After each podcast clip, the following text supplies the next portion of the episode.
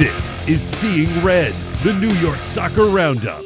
Now, in our second decade of bringing you the best independent New York Red Bulls news and opinion, with your hosts, Mark Fishkin and Joe Goldstein.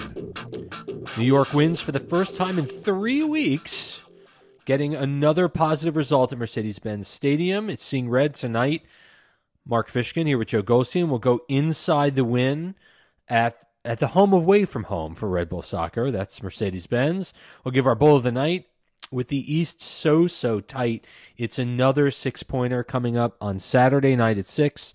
That's against FC Cincinnati. We'll preview that match uh, at Red Bull Arena, where Red Bulls have won just three times in 12 games this year, which is absolutely confounding. We'll go around the East. It's a treat tonight as our guest is MSG play by play announcer Steve Cangelosi. We've even got a few emails as well. We've been away for a week. Very happy to be back. Joe, how are you, sir? See, we had to go away so that the team, I guess, could turn its fortunes around. Uh, I'm very glad to be here talking about a win, a much needed win. Yes, because I, I did not want to talk about a scoreless draw at DC, and I did not want to talk about a home loss to Orlando. But we don't have to talk about any of them because they're so far in the rear view now. New York went down to Atlanta and did everything that they are supposed to do in the first 15 minutes of the game, which is score goals. Um, they, at a time when Perhaps things looked a little clueless in the attack against Orlando. This team, Joe, knew exactly what they wanted to do, and they went out and did it. Well, absolutely, and they they got those two big goals in uh, the first 15 minutes of the game. That is uh, absolutely huge. I think the Tolkin goal, uh, everybody's kind of holding their breath on that VAR review. Understandably, um, yeah, you know, uh, getting getting that second goal was obviously critical. Uh, it ends up being the winning goal. And then I think the offense went back to being a little bit clueless. I think that there are moments in the first half, but there are so many, so many wasted opportunities. But they've got those first two, and so we can give them a little bit of leeway. But given recent history, I think that there was still a lot of nerves around uh, the way that the team was going to come out in the second half. And uh, great, you know, maybe not great first half, but very good first half. They controlled the game. I thought Dan Edelman uh, put in a fantastic ship. Yes. Um, did just about everything right. And uh, I mean, when you walk into the locker room up to nothing and and holding Atlanta, you know, kind of uh, at bay for the entire first half, you got to feel good about that. Well, and, and let's be frank, this is not the 2017-2018 Atlanta United. It's not. They're they're at the bottom of the East for a reason and yeah. um, Atlanta allowed them so much space for them to work in in the Red Bulls attacking third. I mean, I think I counted five or six passes back to the spot over the course of the first half hour of the game, and then after that, it was um, it was Luquinhas and Cáceres that were springing Klimala left, right, and center with fantastic uh, line breaking balls. And, you know, if if you want to spend time talking about Klimala and his finishing, we certainly can. He led the team in, in shots for the night. He led the team in shots on goal shots for the on target. Yeah, that, yes, and he hit the target. Not every yeah. shot was challenging. He had a flying header that was, uh, you know, needed an incredibly skillful save from Rios Novo to stay out of the net, and you have to think at some point if he gets opportunities like that, and he has not had opportunities like he had last night in some time. Yeah. Where he's got the ball running at the goal, you know, heading into the box three or four times. And uh, did he score? No. But the fact of the matter is the Red Bulls did enough. Atlanta has had 73% possession. Um, I want to ask you, did Struber get his subs right? Because he did something that we haven't seen in some time for for a team of his, which is go to five in the back. Yeah, I I don't think that the issue was necessarily uh, transitioning to five in the back because I think as you watch the, you know the last 20 minutes of that game, Atlanta is just piling everybody forward. Right. There that I mean that's the script from just about any team. Um, and their goal really, I mean, it comes from a, a, little tiny bit of luck, some really smart running from uh, uh, Josef Martinez. Yeah. Um, I think when you look at what Atlanta wanted to do at the end of the game, and you bring in guys like Harper and Barlow, you know, you're looking to just essentially keep the back line honest for Atlanta. Yes. And there were a couple spots where it looked like, you know, maybe something good uh, can come out of it. it didn't quite work. Um, uh, the I think the the issue that I had with not necessarily the subs but the approach is that once the Red Bulls were dropping deeper, they were allowing those second balls to be picked up uh, in front of them, and I don't I don't think that was necessarily the the issue of the personnel that was on the field, uh, but just sort of the approach to the end of that game. Well, regardless, New York got across the finish line with all three points. It, I mean, giving up, conceding with 90 seconds left in the game, certainly not ideal. You want to keep the clean sheet, but New York did enough to win, and they did win, and it was their first win in three weeks, and the team ended a four match competitive winless streak. And it should be celebrated because Absolutely. they worked incredibly hard. They were incredibly sharp creating opportunities in attack in a way that we haven't seen in a couple of games. Yes. And do you know do you know why that is? There's a, a big reason here.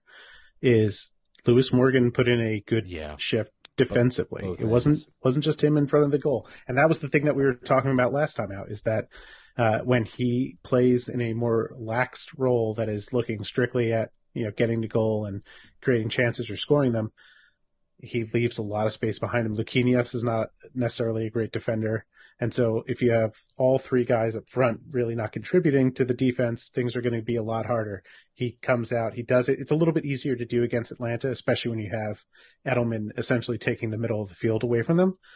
Uh, but it's really good to see him uh, bounce back like that. Yeah, no, it, it- absolutely. And Struber gushed about him. And I I asked him after the game to talk about Lewis Morgan, and he said, "Yeah, he got a goal. That's great, but it was because of his relentless defense and relentless working back and working against the ball that really helped um, New York stay ahead." So uh, good eye there, my friend. Um, uh, Coronel made some quality saves in this game, Yep. kept New York in it. You can't fault him on the goal. Um, I thought he was a bit snake bit last week um, Yeah. against Orlando on that goal. Not yeah, funky bounce, tight angle, um, but I thought he he played incredibly well. And New York stays in a place uh, where they they got closer to the rest of the teams they're chasing, uh, and they put a little bit of distance between the teams chasing them. Um, you have a bull on the night. Hmm. It's it's going to be outside the box bowl because we didn't talk about him at all so far. Uh, but I think a guy that contributed uh, pretty heavily here, along with Danny Edelman, was uh, Christian Caceres, especially on his first two goals. I thought he he played a really nice game overall uh, and deserves it. I'm going to give mine to John Tolkin because I thought that, uh, you know, congrats on, on your second goal for the team. And yes, we had to wait probably five minutes for it, but VAR did its job um, and got it right. And I, I think that Tolkin continues to level up uh, with every single match, and uh, he he just kept running. I mean, his his engine has got to cool down sometime, um, but. He, he did not. Uh, and, No longer a teenager. that's right. That's right. He's not a teenager. He's a twenty something now. Mhm. There you go. Um, and I, I think I want to give part of it to Lewis Morgan as well because without his play, this team would be lost. He's leading the, the team in goals. He's on double digits on eleven MLS goals. He has more goals in the cup, and he he has been worth every single penny that uh, in in pretend Garber bucks that New York shoveled to Miami to get him. All Do right. we have a stat of the last time that we've had a striker with 11 goals? No, but I will absolutely uh, when you talk talking at length later, I will I will pull it up. All right. Um, Saturday at six, the Red Bulls host FC Cincinnati. Uh, Cincy is eight, eight, and nine for thirty-three points. They're tied on points for seventh in the East, but due to tiebreakers, they are outside the playoff zone in ninth. They have the fourth best attack in the East. They have the joint worst defense in the East, and the second worst defense in all of MLS. They're seven points and five places below the Red Bulls. Uh, they've scored 42 goals. That's good. And they've conceded 45 goals. That's bad. In 25 matches. Woof. Um, Cincy has an incredible attack, right? We know about Brenner and Brandon Vazquez and Luciano Acosta. We saw them in Cincinnati earlier this year do just that. Um, but the defense has, has really let them down. And as you may know, they have signed uh, former Red Bull homegrown Matt Miazga to to bolster their center back uh, their their um, center back position, and this uh, clearly will be the first time that uh, Miazga will have faced the Red Bulls. So that's uh, that's definitely interesting. Um, Cincy hasn't lost since July 18th, a 2 0 loss to Columbus. They're 1 at 0 and 3 in that stretch. Their only loss in a nine game stretch where they drew six times. Um, they're sixth in the East away from home with a four, four, and four record for 16 of their 34 points. That's a that's a pretty solid road record. That's point. It's not the Red Bulls road record, but it's points in eight of 12 games. They haven't kept a clean sheet, Joe, in nine MLS matches, and that's I think the key for New York. Going backwards last week, uh, they hosted Atlanta. They scored first. Uh, they conceded first. They scored two, and then Andrew Gutman got the goal in the 83rd minute. Former Red Bull out on loan um, for the 2 2 draw. Before that, their lone win, a shocking 3 0 win over Philadelphia, just one of four times that the Union lost. Uh, they took a 3 0 lead in this match on goals by Vazquez, Brenner, and Barreal. Before that, at Miami, a wild 4 4 draw, and they have a lot of these games. They have a lot of very high scoring uh, games again because they their defense is suspect and their attack is very strong. Before that, a one-one home draw to Nashville where Vazquez scored to even the match in the 52nd minute, and uh, five games ago their last loss at um, Columbus in Hell is Real. Uh, a 2 0 loss to the crew. The teams have played nine times. The Red Bull leads uh, 5 2 and 2. New York unbeaten in their last three against Cincy, including the 1 1 draw back on July 9th, which feels like it's about three years ago with everything this team has undergone since then. July yeah. 9th? That, that's like the dark ages. Um, leading scorer uh, again, Cincy all time is both BWP and Kaku. Each have two goals. Duncan, Omir, and Morgan each have one goal. Here's Pat Noonan's most likely 11. Um, Roman Celentano, the young American, continues. I mean, he's a quality goalkeeper. He get, he does concede a lot of goals, but he's a draft. He's a super draft pick. It's his first year in the league, and he will only get better. Um, five in the back for Noonan, Alvaro Barreal, an Argentine with four goals and four assists from the left. Matt Miazga and Geoff Cameron, former U.S. men's national team teammates uh, and Nick Hagglund as well are the three center backs. Alvas Powell, the Jamaican, who I think is on his seventh or eighth MLS team, um, with two assists, and then the um, the midfield line, um, Unwobo. I, I totally destroyed that. The Nigerian with an assist, Junior Moreno, the Venezuelan, with two goals, and in the middle, it's Luciano Acosta with six goals and nine assists, and up top, the two forwards, Brandon Vazquez, fifteen and four for the young American, and Brenner, the Brazilian, who was on the verge of the outs before he started picking it up with nine goals and four assists. And so, Joe, New York comes back. They're playing on short rest. Luquinhas, uh, you know, had a significant performance uh, the other night. Luquinhas hasn't picked up a point in some time.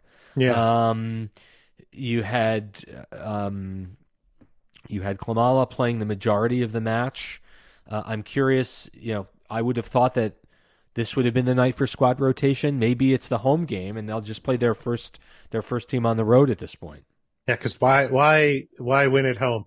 You know. well, I mean, you know, they haven't been able to do it. They they're not doing it, but um, yeah, I I think that I think that you know maybe part of that rotation is getting uh, Amaya some more rest. I don't know maybe he's on the outs with Struber, but maybe um, his form is just dipped. maybe his form is dipped. I mean, Edelman uh, is obviously making it tough for Struber to pick who to put there when it was already a difficult job with the with both Dru Yearwood and and Caceres doing well. Um, so that'll be interesting to see how he handles that. I mean, we know what Cincinnati wants to do. They want to play very physical.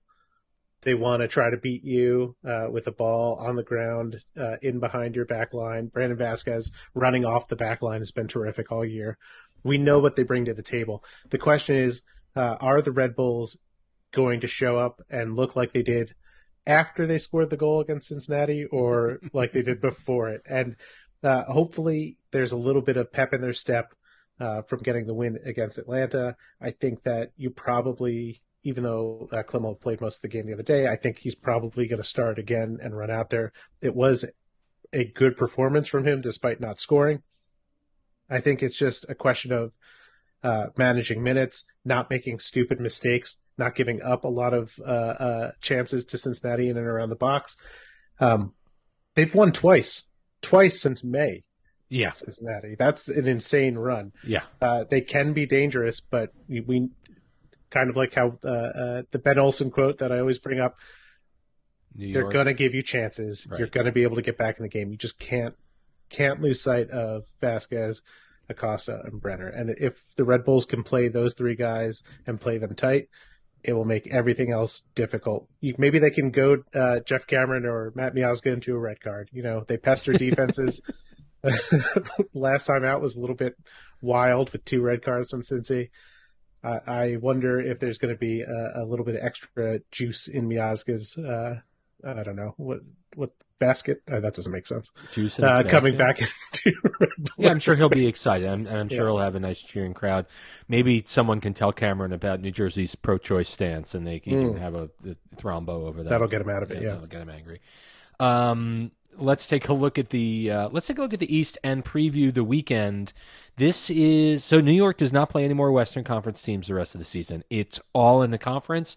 New York is the one team that still has games against Philly and Montreal and New York City, the three teams ahead of them, which makes their strength of schedule um, second toughest in all. Excuse me, DC United is the only other team that plays those three teams um, going down the stretch. So let's preview the weekend and talk about where everyone is. DCU is not going to make the playoffs. They're 11 points below the line. They're 14th, and they're playing the top ranked uh, Union, who lost last night in Dallas.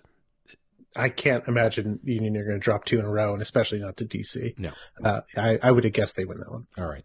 Um, next up, the um Club de Foot Montreal. They're number two with 43 points, and they're taking on a Revs team that gutted out a 2 2 draw in Toronto last night. And I they've been kind of frustrating teams lately and getting draws. I think uh, they're going to do the same thing to Montreal. Well, that that would be great because holding them up, I think, is important.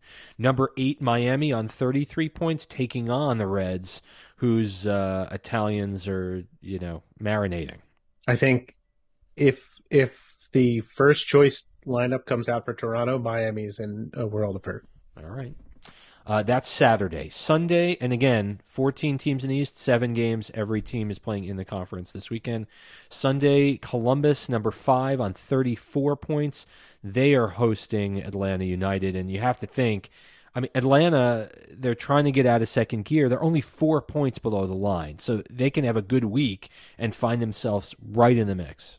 Yeah, I don't think it's going to start this week though. I think Columbus has their number uh, and will win that one. All right, the Chicago Fire, who have come off a bit of late, um, they're on 30 points. They're 11th in the East, and they host a city team who lost at home, Red Bull Arena, to Charlotte last night.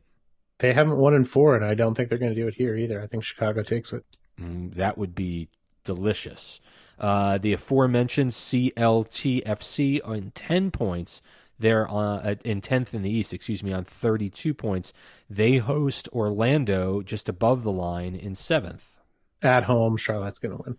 All right. And then lastly, our match, 6 o'clock on Saturday night. It's Bucket Hat Night at Red Bull Arena. Uh, the Red Bulls hosting FC Cincinnati, New York on 40 points and FCC on 33. I, I'm feeling pessimistic about this one. I, don't, I don't know why, but I'm going to say one nothing uh, FC Cincinnati. Okay, this game is not going to end one nothing with the the firepower that Cincinnati has. I'm going to call it a three two win for the Red Bulls because I'm feeling optimistic, and that'll lift New York into third place over City. Um, as those that uh, September seventeenth game at Yankee Stadium looms looms large. See, oh, sorry, Yeah. I'm gonna I'm gonna jump in with this real Yeah. quick. The one good thing about the Red Bulls having that schedule is they have the most control over their ability to rise up that table because they have all these six point swings. Yep. So that uh, even though it's it's a difficult schedule, I think you know it having not having to look at the standings or look at other scoreboards to see if you can actually get there is a really good thing for this club. Yeah, I think that's fine. And the fact that they have 11 wins, um, just because that's the tiebreaker after points, right? So they're on Mhm. 40 points, but 11 wins.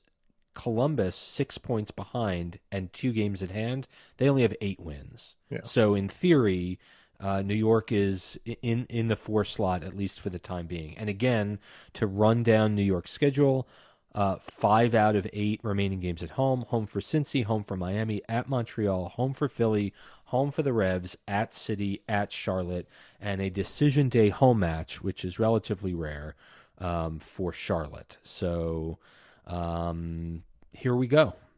I do want to say before we go to break, there was a player that was photographed at practice today. Steven Plaza is a 23 year old Ecuadorian that does have a couple of caps with the Ecuadorian national team, and he is out of contract at Real Valladolid, and he is training with the Red Bulls. Now, whether or not that means that he is a guy that, in theory, could could sign on for the team or not. Um, he is a pure center forward. He does not has not scored a ton of goals in his career.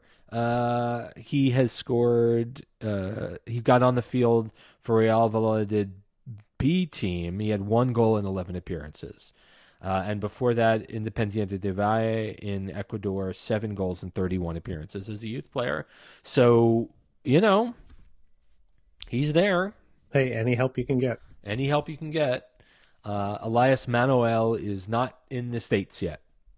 When we're back, we're going to talk to Steve Cangelosi of MSG. Keep it here. Hey, it's Mark.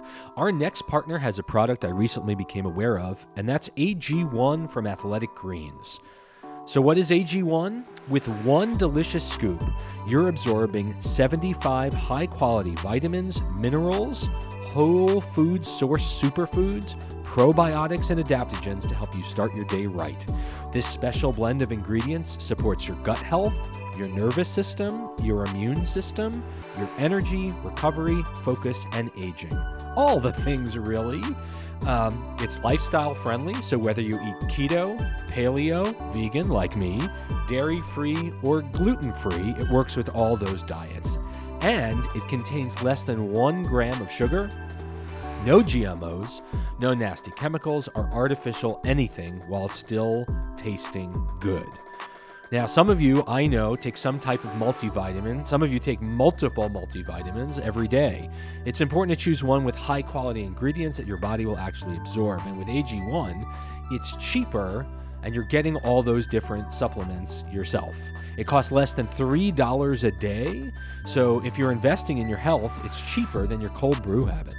Uh, Athletic Greens is a climate neutral certified company, and for every purchase, they donate to organizations helping to get nutritious food to kids in need, including No Kid Hungry here in the U.S. And right now, it's time to reclaim your health and arm your immune system with convenient daily nutrition. It's just one scoop in a cup of water every day, and that's it. There's no need for a million different pills and supplements to look out for your health. To make it easy, Athletic Greens is going to give you a free one year supply of immune supporting vitamin D and five free travel packs with your first purchase. All you have to do is visit athleticgreens.com slash emerging. Again, that's athleticgreens.com slash emerging to to take ownership over your health and pick up the ultimate daily nutritional insurance. And now, back to Seeing Red. Back on Seeing Red, the New York Soccer Roundup. Red Bulls looking to create a little momentum after a nice road win at Atlanta. Another nice road win at Atlanta, preparing for Cincinnati on the weekend. And we are uh, very, very happy to be once again able to share a conversation with the play by play voice of Red Bulls Soccer on MSG. That's Steve Cangelosi. Steve, welcome back, sir, to Seeing Red. How are you? Can't say that much longer, can you? The play-by-play voice on MSG. I it's know. good to be back with you. Yeah, it's it's good to have you. Is there a sense of?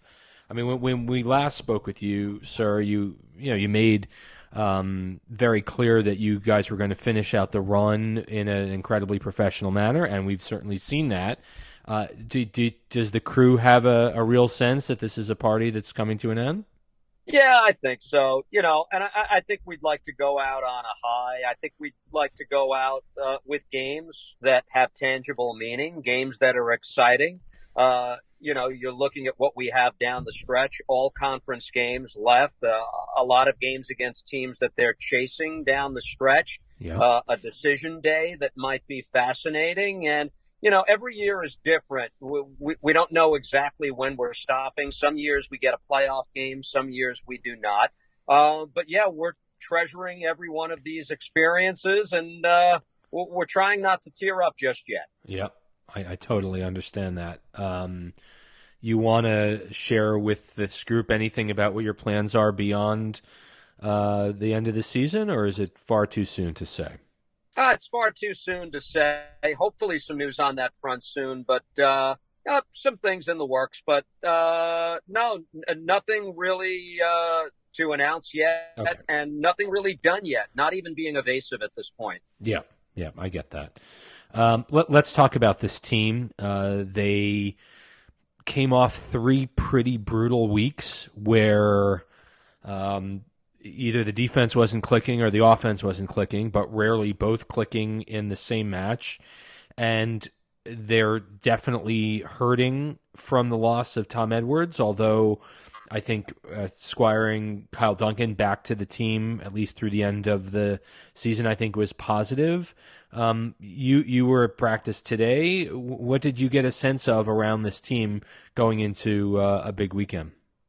Well, a quick practice because obviously they played last night. They flew after the game. I think this was more video session and some tactical uh, mindset things more than anything else. Uh, it was upbeat, as you might imagine.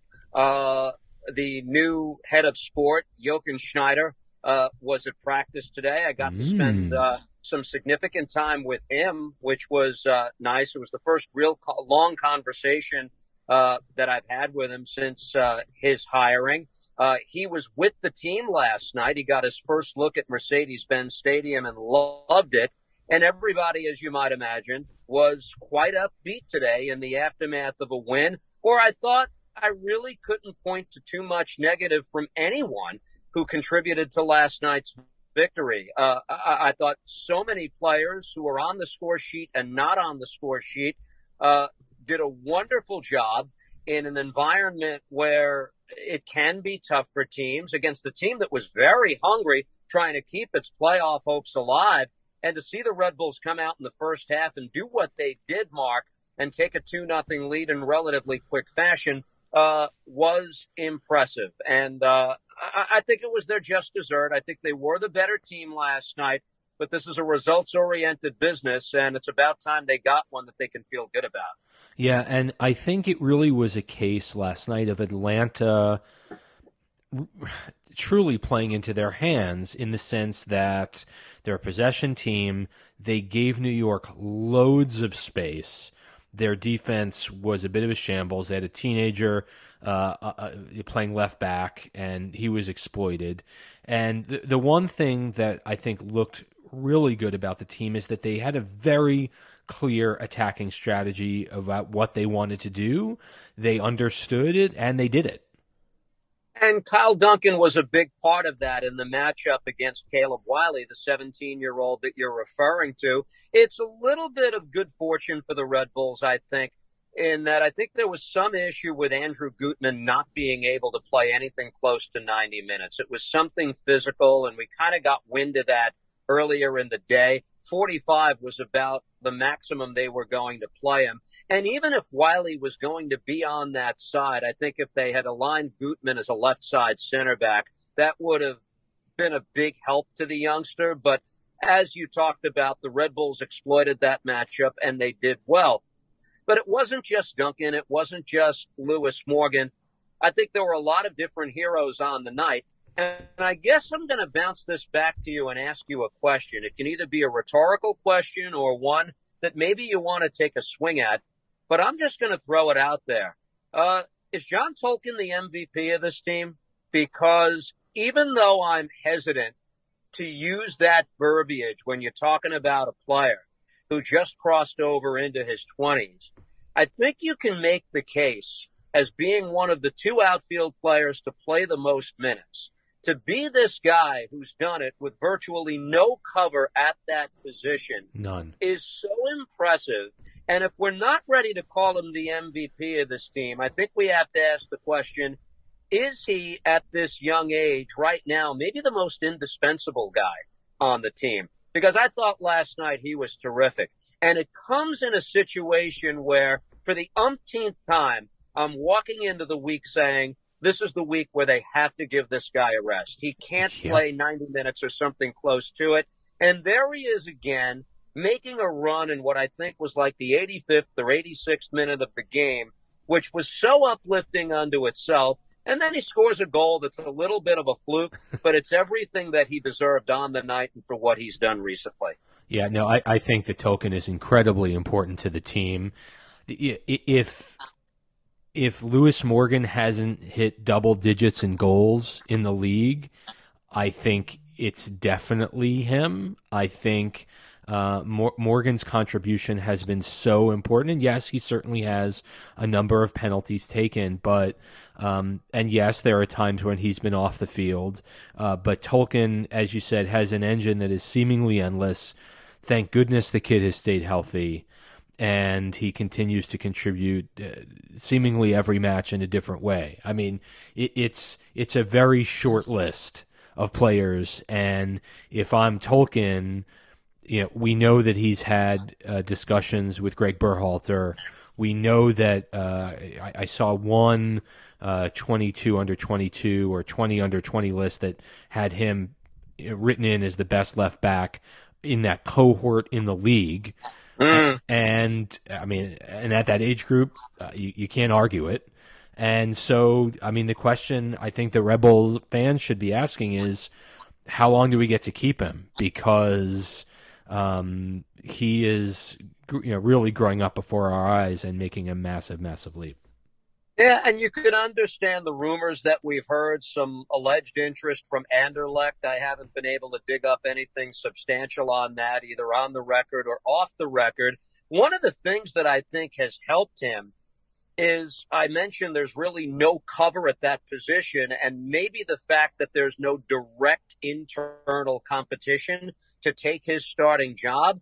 But I still think we're looking at a situation where you can pick your moments to have Dylan Nealis maybe start a game out there. Kyle Duncan, who had some action on that left side of the field for the Red Bulls. And Tolkin is waving this flag to everybody saying, back off. It's my job. I've got this. And you love to see that mindset.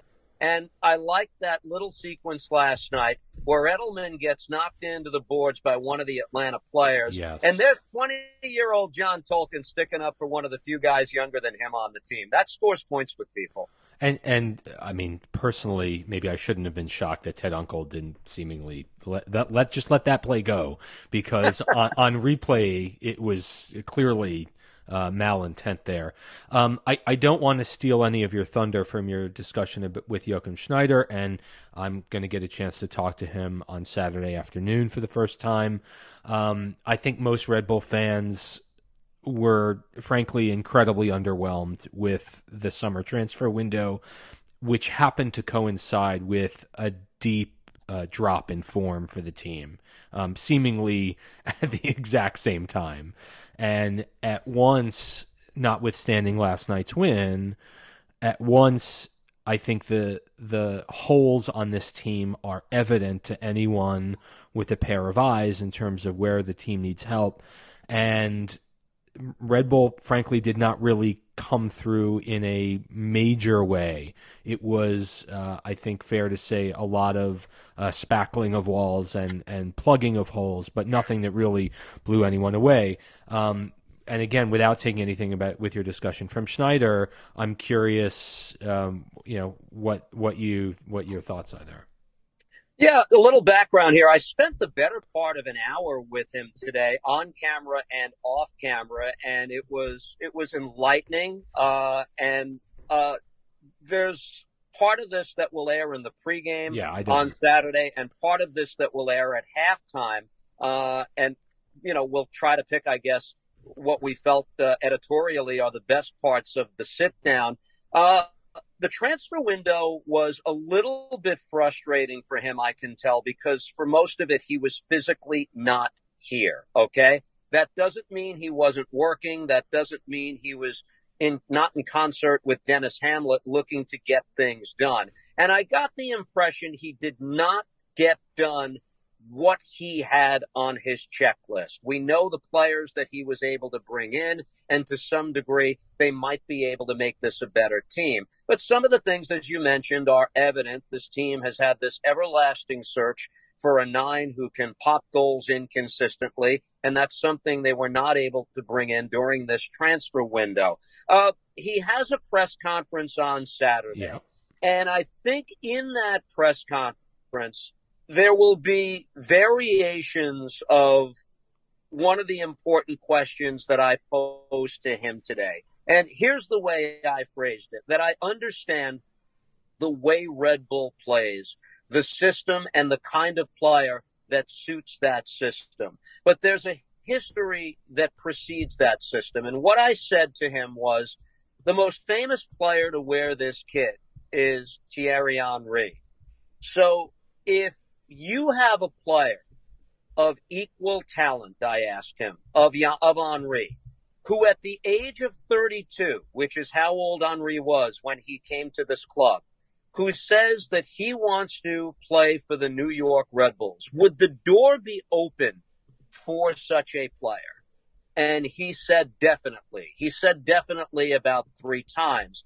And he pointed to his own personal history of wanting to get the veteran player, the well-known veteran player who makes a difference for certain clubs. And the example that he used for me, without giving too much away, is uh, the Mexican international Pavel Pardo, who's a wonderful player uh, uh, for El Tri, that he was able to pluck from Club America, and he winds up going to Stuttgart, which is where uh, Mr. Schneider was at the time, and he winds up playing a big role in that team, accomplishing some very special things. So if your audience perhaps is cynical or skeptical enough to say, I think those are dots that are incongruous, and I'm not going to allow him or anyone to connect those for me, then so be it. I will not fight that fight on behalf of the Red Bulls or Schneider. No. But I do think it's significant that he did say,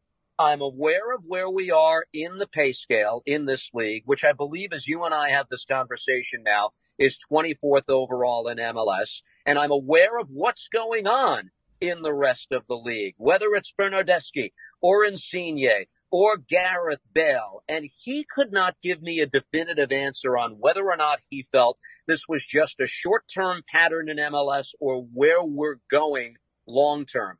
I'll tell you this. The thing he did stress several times, even in the answer to the question that I just told you about, it's going to be a player that fits what we do. Mm. The model of how this team plans on getting results, I don't think is going to change anytime soon.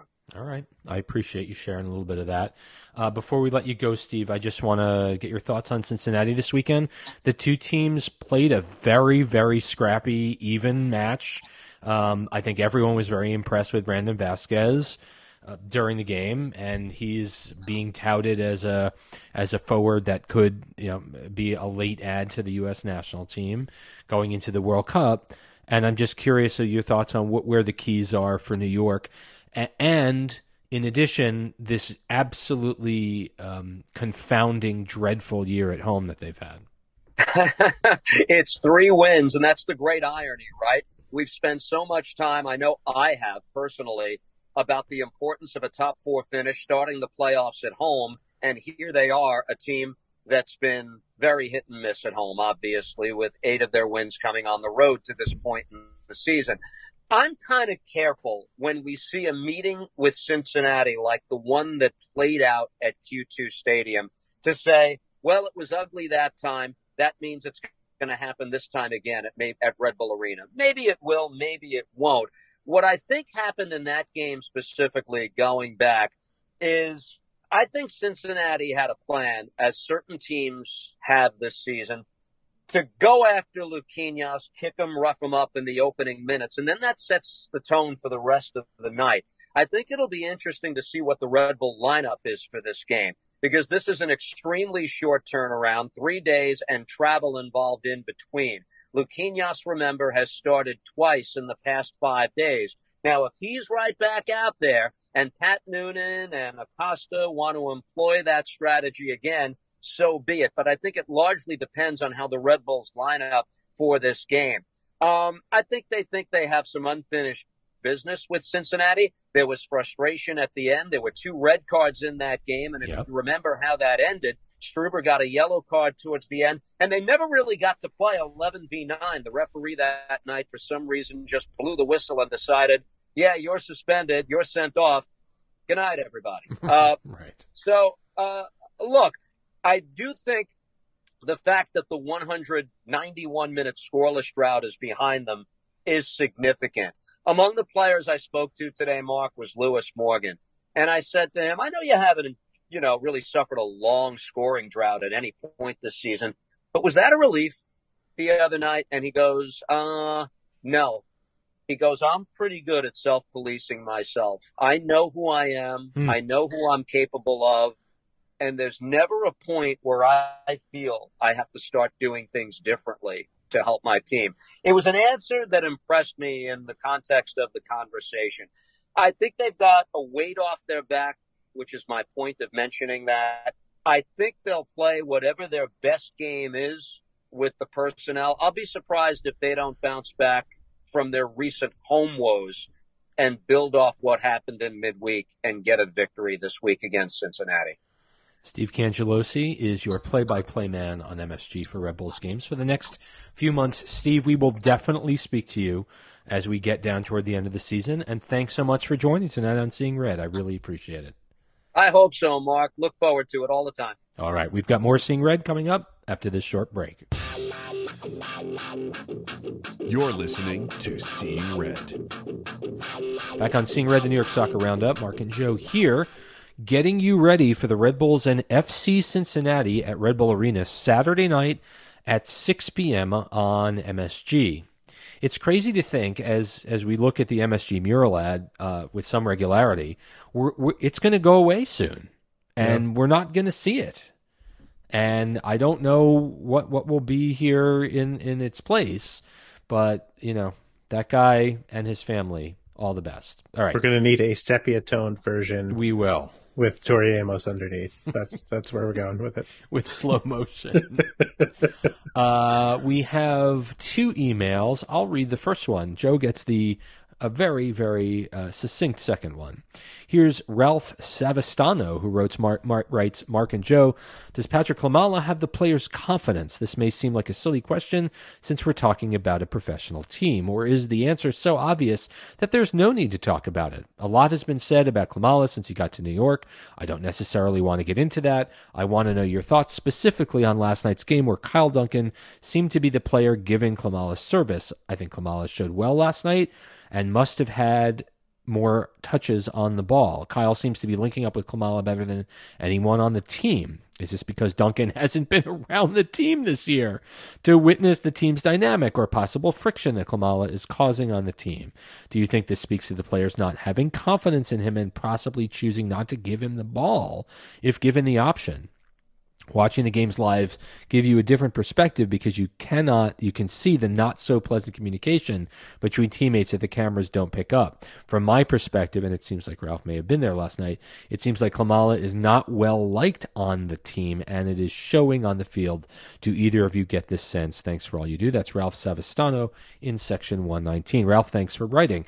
Joe is uh, is there a personality problem here?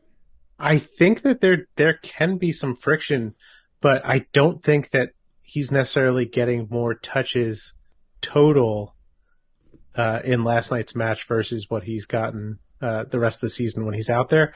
Uh, it's just where he's getting those touches that I think is important. And I have brought up the idea before that, um, you know, sometimes you'll see that he's making a run and his teammates kind of look off of him. And I think that that's something that developed about midway through this summer. Um, and it comes from those kinds of of things where you know he's got an errant touch or he tries to do too much and it, it winds up kind of backfiring. And i think that it uh, it snowballs right? It gives him uh, uh, both yeah, gets in his sort head. of the it gets in it gets in his head in terms of his confidence. It gets in his head in terms of the types of runs he's going to make and how he's going to work and yeah, that that can create a problem. And when you get a little bit of fresh blood in there and, and somebody who can offer some different ideas, I think it helps everybody on the team. And obviously, Klimala, I I think was the beneficiary of that last night. It's a shame that he didn't end up getting on the board. Um, but you could see that that there was definitely a, a little bit of something extra uh, in the whole group last night, and I think that happens. Um, one from you know scoring early and and feeling good about the situation, but two just bringing in some new blood. And you got guys like Tyler Pasher and, and Kyle Duncan who've come into the squad, and um, you know whoever else is apparently training with the team. Yes. Um, but yeah, I think I think that those things will help, and I think that it's a, a two way street in terms of the confidence and and sort of um, uh, uh, service that he'll receive. Okay. You had asked earlier about Lewis Morgan and his goals, and the last time we had a double digit goal scorer. Last year we did not, with Patrick Klimala leading the team with seven goals. Going back to 2020, which was an abbreviated season, we did not. That's when Brian White led the team in six goals in all competitions, and there was no Open Cup that year. And then you go back to 2019, and Danny Royer had 14. So uh, and then before that, 2018, we still had the good graces of Bradley, who had 24 that year. So, um, yeah, so Lewis Morgan is absolutely making a uh, a statement here with um, with his work. And yes, he he does have a number of penalty goals, and know that that, that should not necessarily um, consign him in, in any uh, stretch in terms of where he is. And in fact. Lewis Morgan is, I'm going to do 2, 4, 6, 8, 10, 12, 14, 16, 18, 20, 26, 28. He is 29th on the all time scoring list in all competitions. Lewis Morgan is with his 14 goals. With his next goal, he will move up the list significantly and tie Dax McCarty. Moving up the charts with the bullet. Moving up the charts with the bullet. Yes. So, um, all right. One more email. Thank you, Ralph, for your for your note. Here's uh, the uh, the next email read by Joe. This is from Charlie Ray. Hey guys, longtime listener, love the show. I just have one thing to say: JMI is life. Charlie in Long Beach. I mean, Tolkin. How can as, you argue? As, I mean, his personality, his play on the field, uh, he's winning everyone over in in uh, a large amount.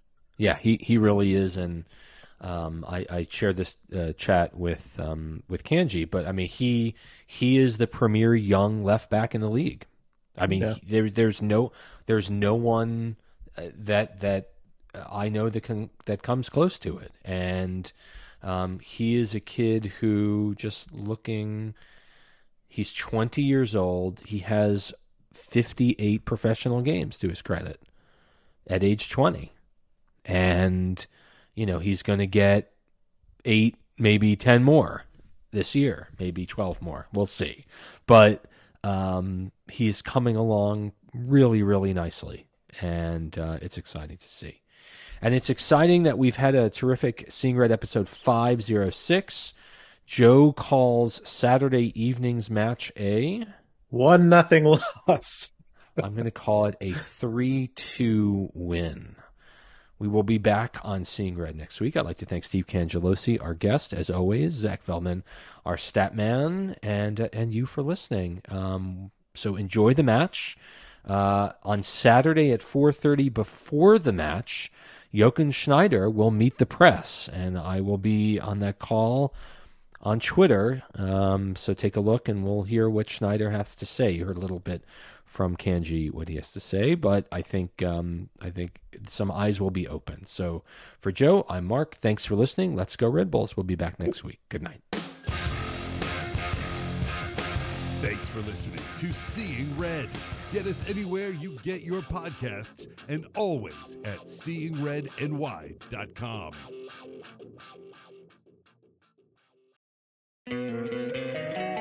Don't you love an extra $100 in your pocket? Have a TurboTax expert file your taxes for you by March 31st to get $100 back instantly. Because no matter what moves you made last year, TurboTax makes them count. That means getting $100 back and 100% accurate taxes only from Intuit TurboTax. Must file by 331. Credit only applicable to federal filing fees with TurboTax full service. Offer can be modified or terminated at any time.